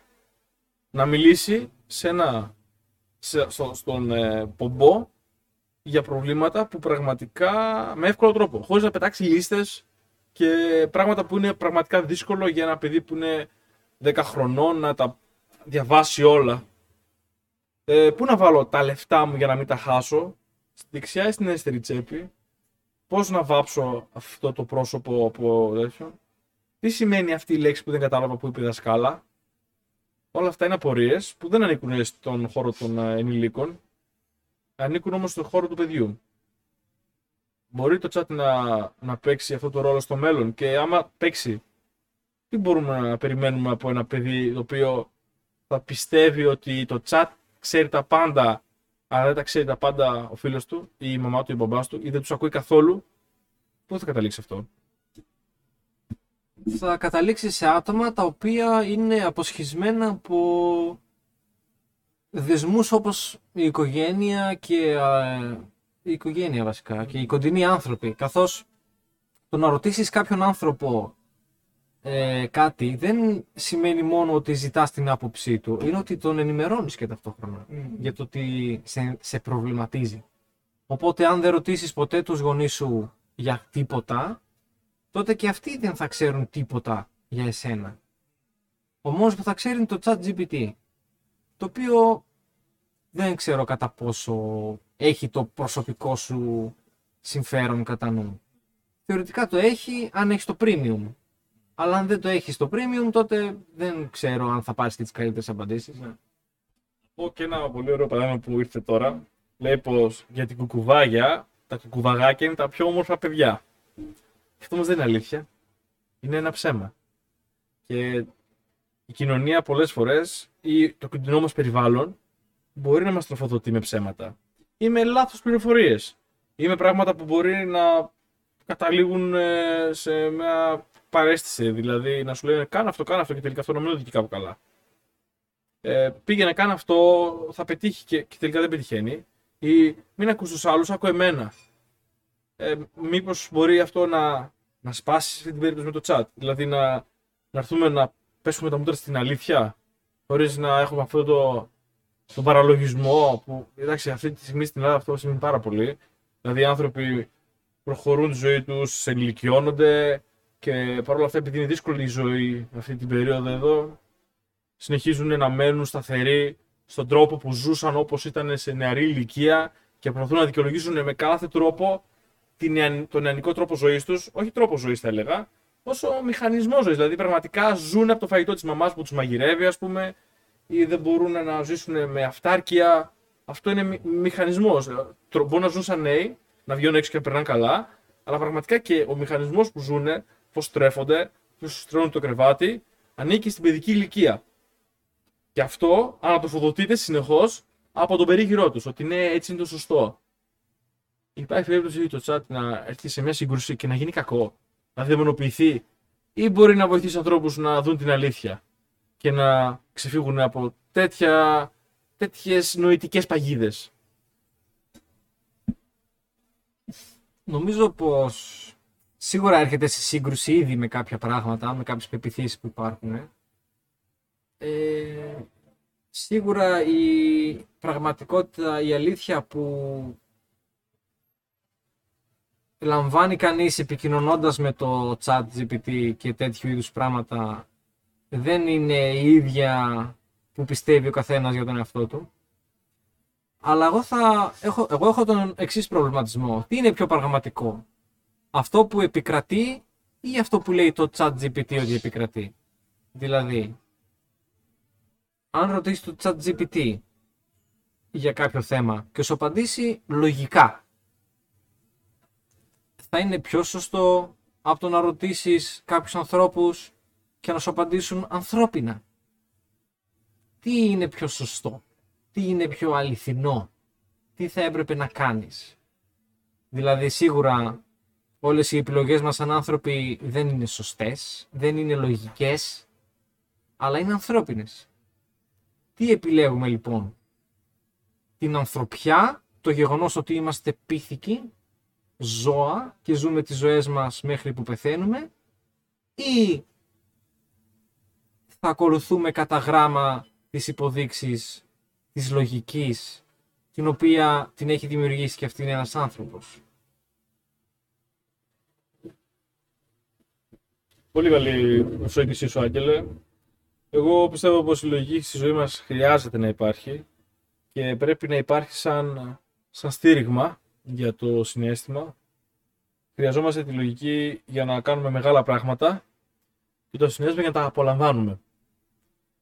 Απλά πολλές φορές χρησιμοποιούμε το συνέστημα για να κατασκευάσουμε και αυτό οδηγεί σε έναν πύργο της Βαβέλ καθώς πάμε να χτίσουμε πάνω σε κάτι που είναι απλά το θέλω και δεν είναι αυτό που μπορώ. Και εκεί πέρα υπάρχει αυτό η φαυλότητα. Α, θέλω να ζω με τους γονείς μου, ωραία, ναι, αλλά μπορώ να ζω με τους γονείς μου για πάντα.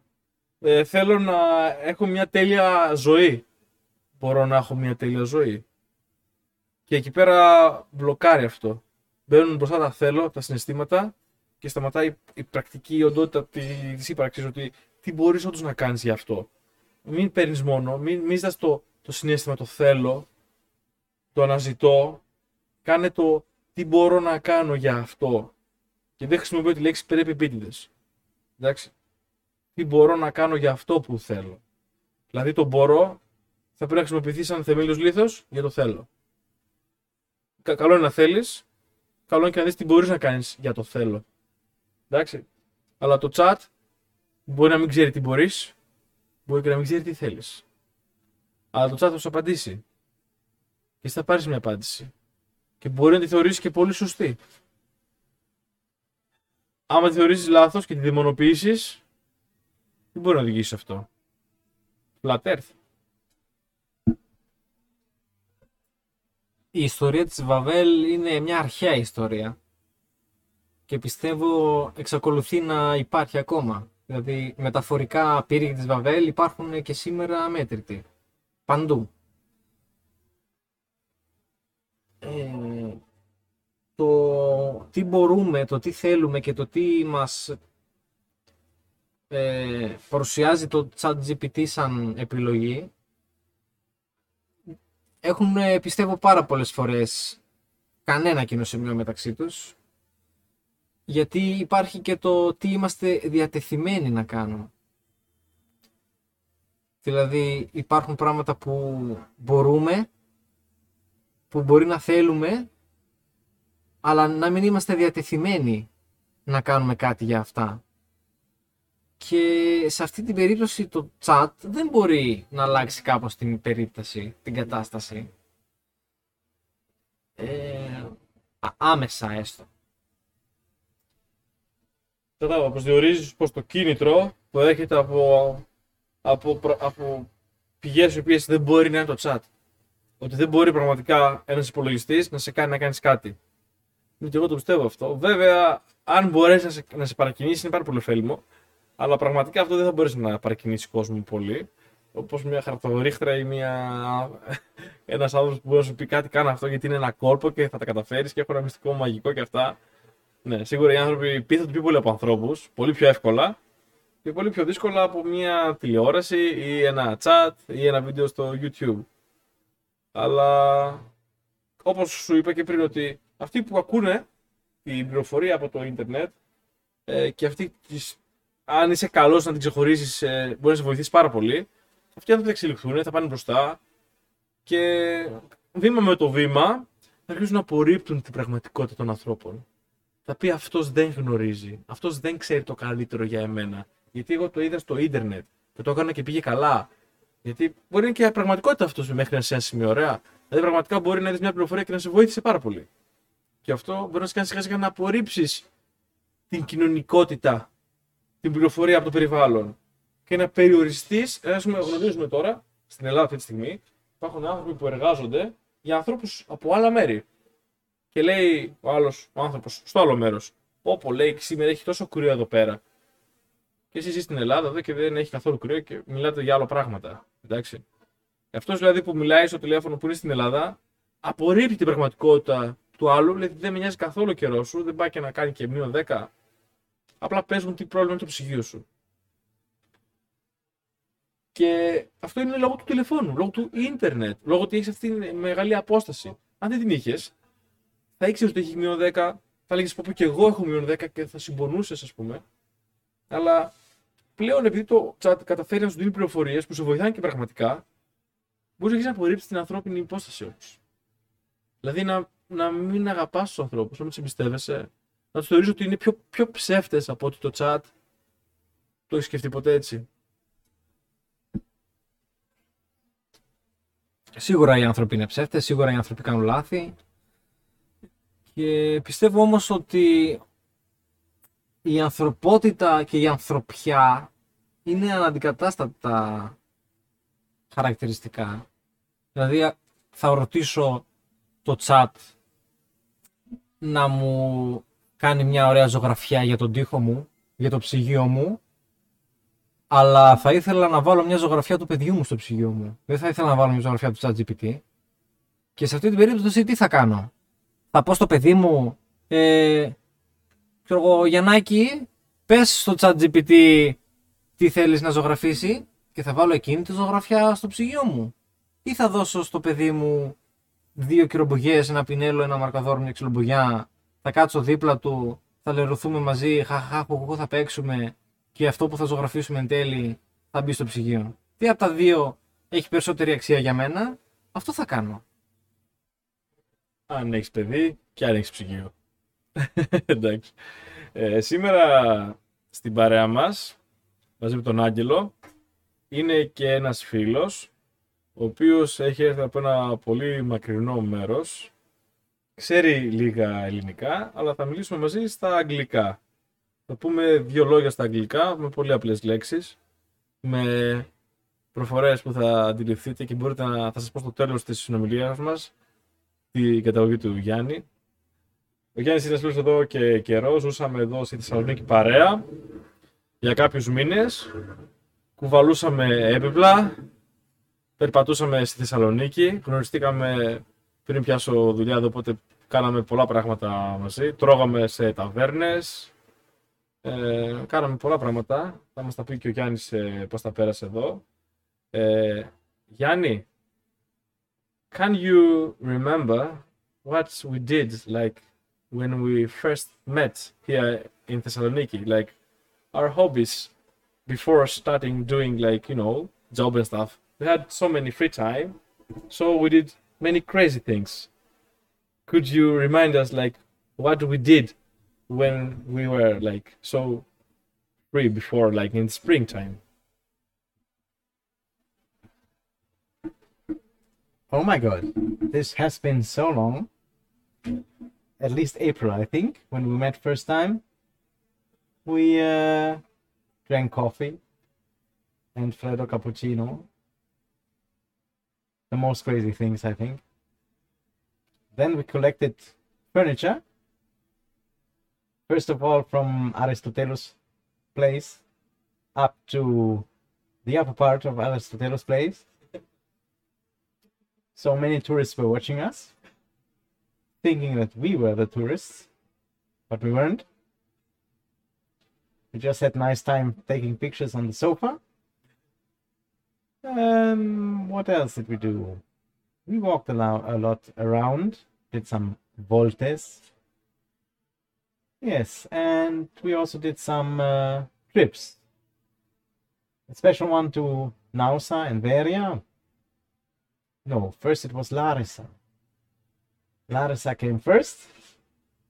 Did some very quick, uh, yeah, voltes in Larissa.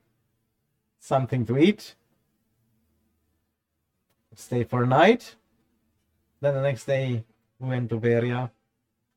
No, first Nausa, right? Yeah, I did a, what was it, like a wilderness challenge maybe that you made us survive in the in the wilderness of of uh, Veria. Yeah, and we went to Nausa, kind of the same without the wilderness. and what else? What else did we do? Did we do?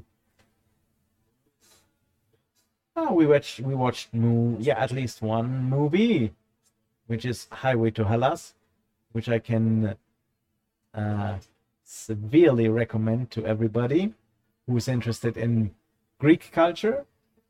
Um, yeah, we went out to discover a lot of taverns, food in taverns, and also drinks in some bars. We made a tandem, learning some Greek and uh, in exchange teaching some German, and the other way around for you.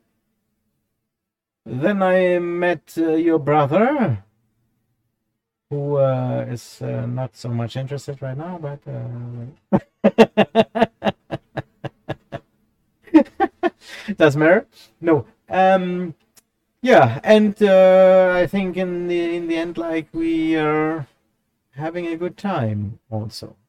Ah, I forgot. We also found really nice Japanese books which we cannot read but uh, they were nice to see and nice to have a look at. especially the one with uh, what what was it called? How to make the best of your life. Yes, it's also everything is in Japanese, so it's a secret. So, Jens, um, now we are talking about uh, Chat GPT. Chat GPT is a chat where you can ask things that you want, and someone, like not someone, but the chat his own, can answer you things. Like you can ask really anything you want, and chat can answer you in any kind of uh, language, and can give you kind of lists of things. Can write a letter. If you want to write a, a love a, a, a love letter to someone or a text or something or what should i answer to this? Chat can can have it for you you know? But in the end of our discussion with angelos we said that okay about information. Maybe you want to know things about things you know information but there are information that you ask like does that color, you know, fits fits me? Should I go there or should I go in the other place? And most of the times, questions like that, it goes between maybe parents to the with child, child to a parent. Like when a child goes and ask, "Oh, father, should I go this? Should I go? Should I do that? Should I do this? Should I do? Should I eat that or this? You know?" And goes like that. So, is there any possibility for this kind of things like Chat GPT to to cancel the parents' position of of a family? Like, can a child have a chat has the chat as a parent? You know, can you imagine this to be able to happen?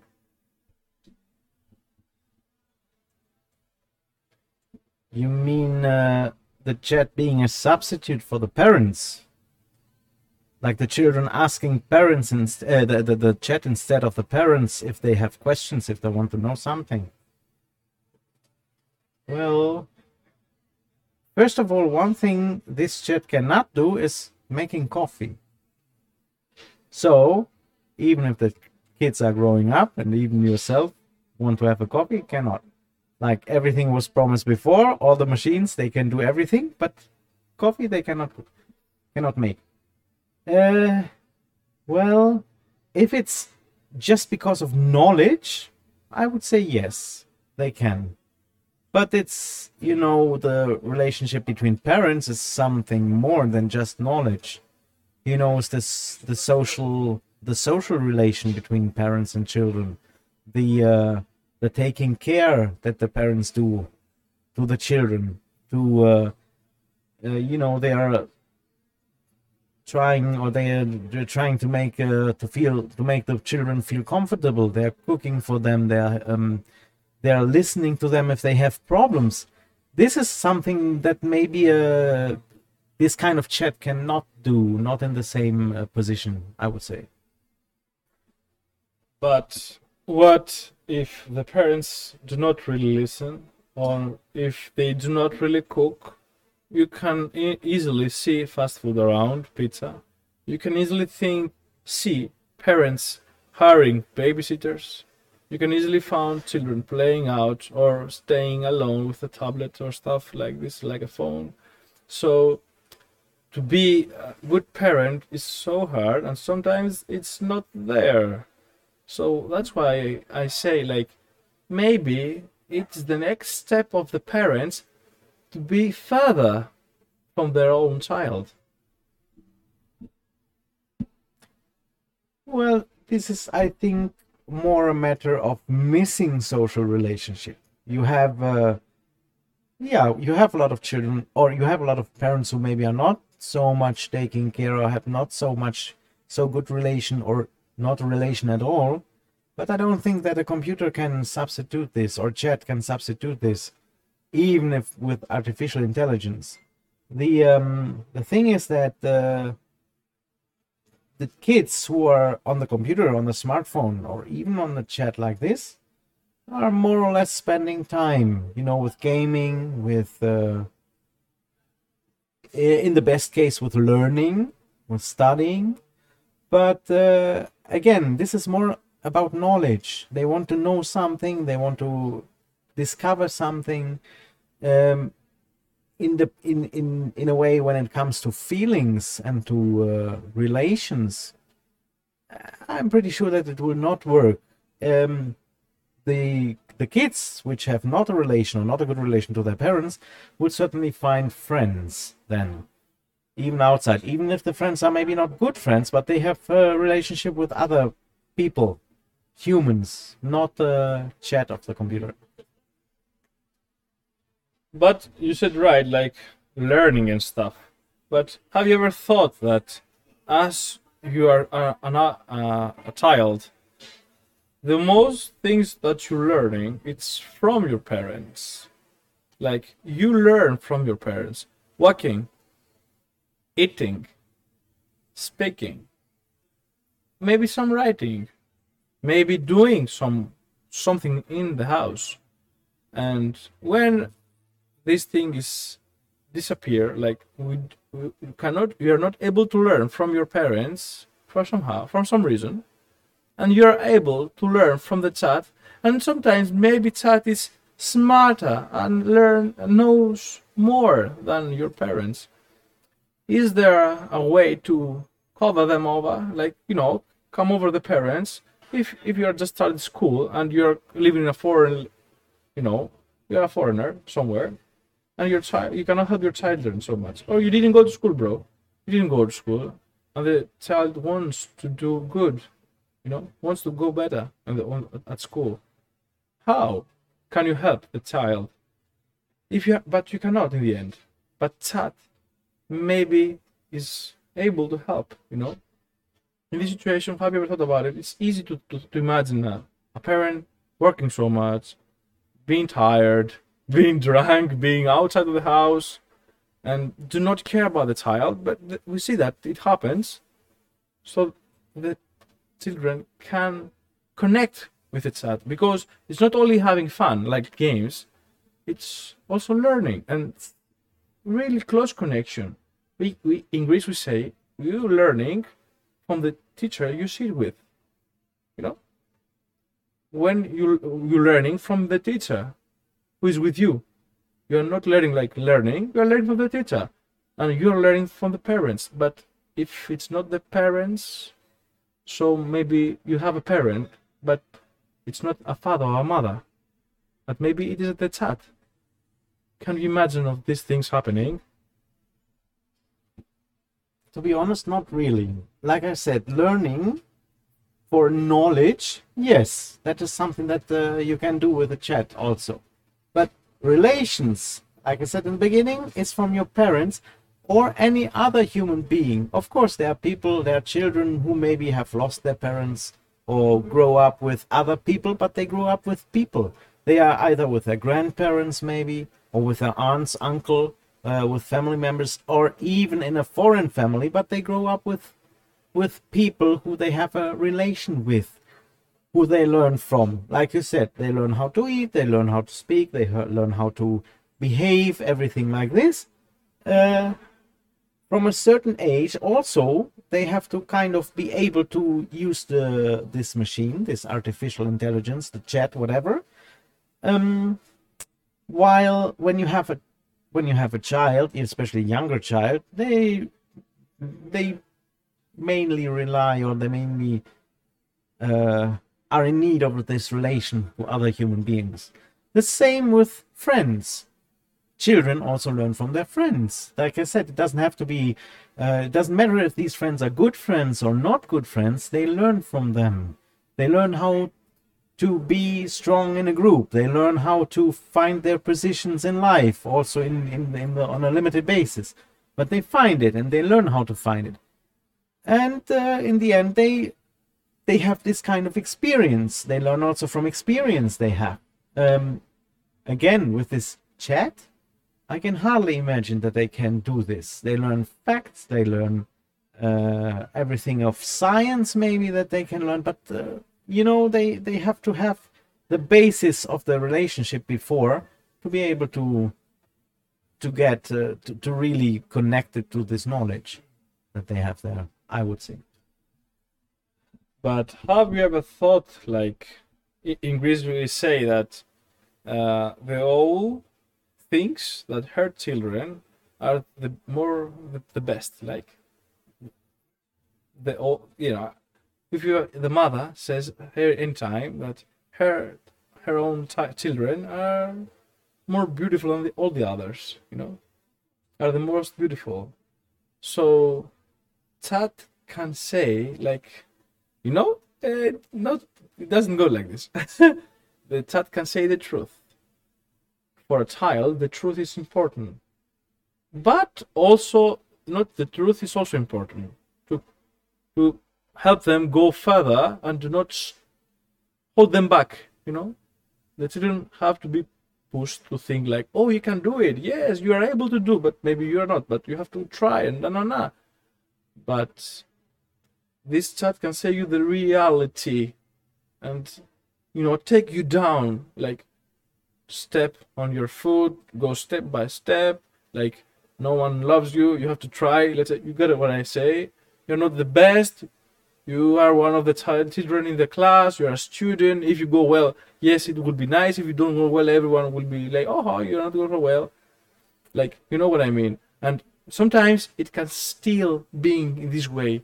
Like here like learning that you are the best of all but uh, you're getting older and older and you still have the same feedback. You are the best you are the best and then you do nothing. You got what i mean? Like the environment ca- can be good enough for a children for a child in this situation but when you go adult you have to see the, the truth like what's going on here? Am i able to do things? Am i the most beautiful of all? You know? This is the way that we have to think about can ChatGPT bring the truth in the life and will be bad or good That's what I mean about experience. Children learn, and they also learn, well, they learn the things that we describe or that we usually say that are the good things, the support of the parents, for example, or not only parents, every- everybody.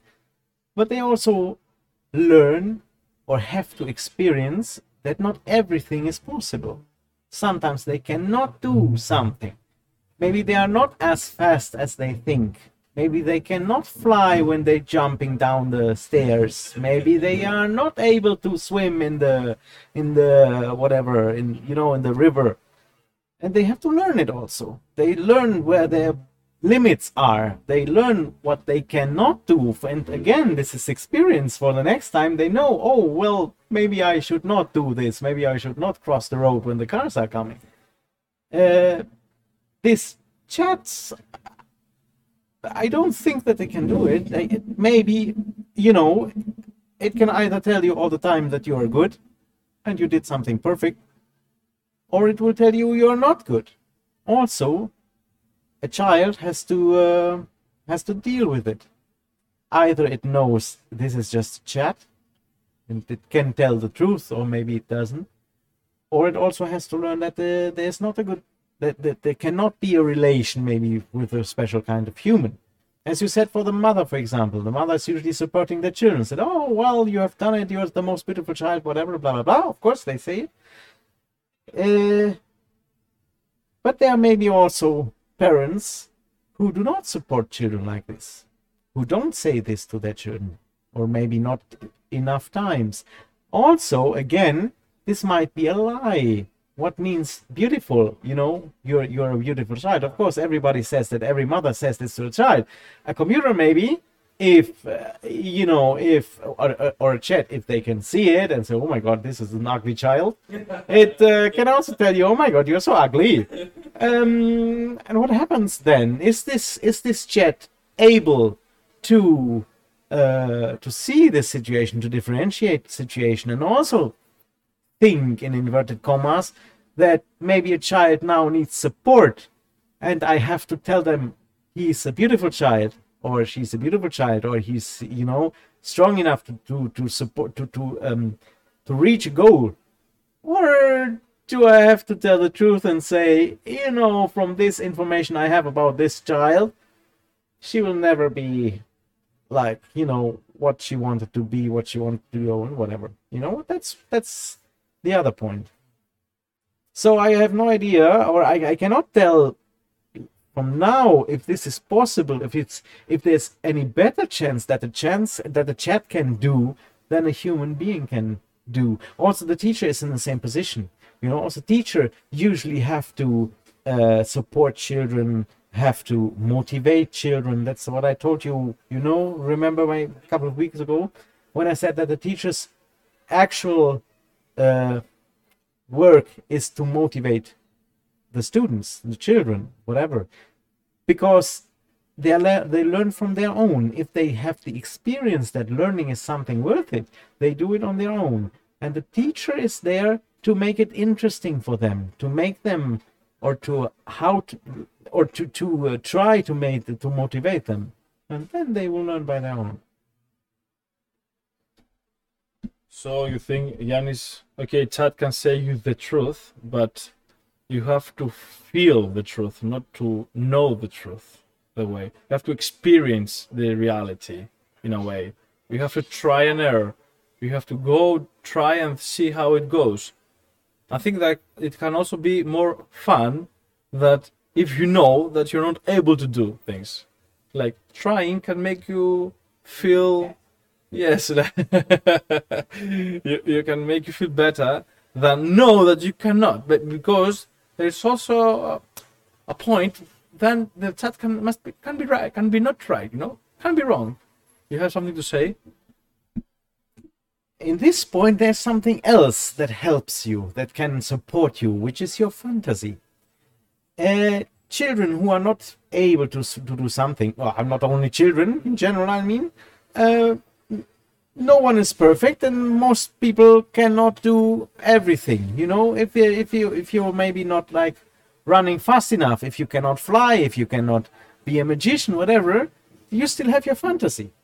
And you can dive in a world of fantasy with several uh, possibilities like you can read a book you can dream even if you want you can watch a movie and you can you know like spin around making up situations where this is what children do when they play you know? They play to be a king they play to be a princess they play to be a hunter they play to be a policeman whatever. They do something which they originally are not but they want to be. And they do it with playing with their fantasy. And this also helps people uh, or children to uh, to find their position to find their you know point in yeah in, in life i would not say but at least in their childhood. And uh, to see how they can they also learn where is the border between uh, the reality and the fantasy. Of course they know they are not a princess even if the mother say oh you are my princess they are not a real princess. They know that. Also a king or, or a lion. You can also imagine look i'm a lion now. Hmm? or a pig or whatever. But they they know it you know and uh, little by little they also learn how to deal with these. And also when they grow up when they get older you will see they will lose more and more of their fantasy. And this will mean they are confronted with reality. See and this is how they what the people usually say when you grow up you will lose your fantasy. You will lose being a child also. Because the more you grow up the less you have uh, yeah. Yeah you have more borders and the less possibility to to live your fantasy also. Unless if you do if you behave like a child and use your fantasy many people will think you are crazy. And uh, carrying furnitures around. So far. yes, in this situation, what Jens told us, uh, I think like he he says like the reality goes like a poison and makes you an adult in a way. Slowly, slowly.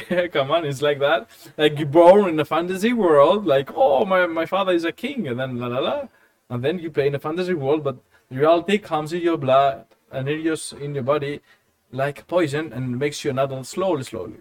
But this is the question, like where, where is the truth? Like with Angelos, we, we talk about the, the towers, the twin towers in United States. They fall down. But we cannot say if they fall off the plane or if someone like bombed it. But it's still like a thing like we cannot okay, people say this, people say the other, but can you do you believe that maybe the AI can say us the truth about things like to to end with this kind of you know discussions. You know we talk about it so much but we have to find a solution in the end. Like to say okay this is the truth and done. And stop about it and go further. Talk about new things.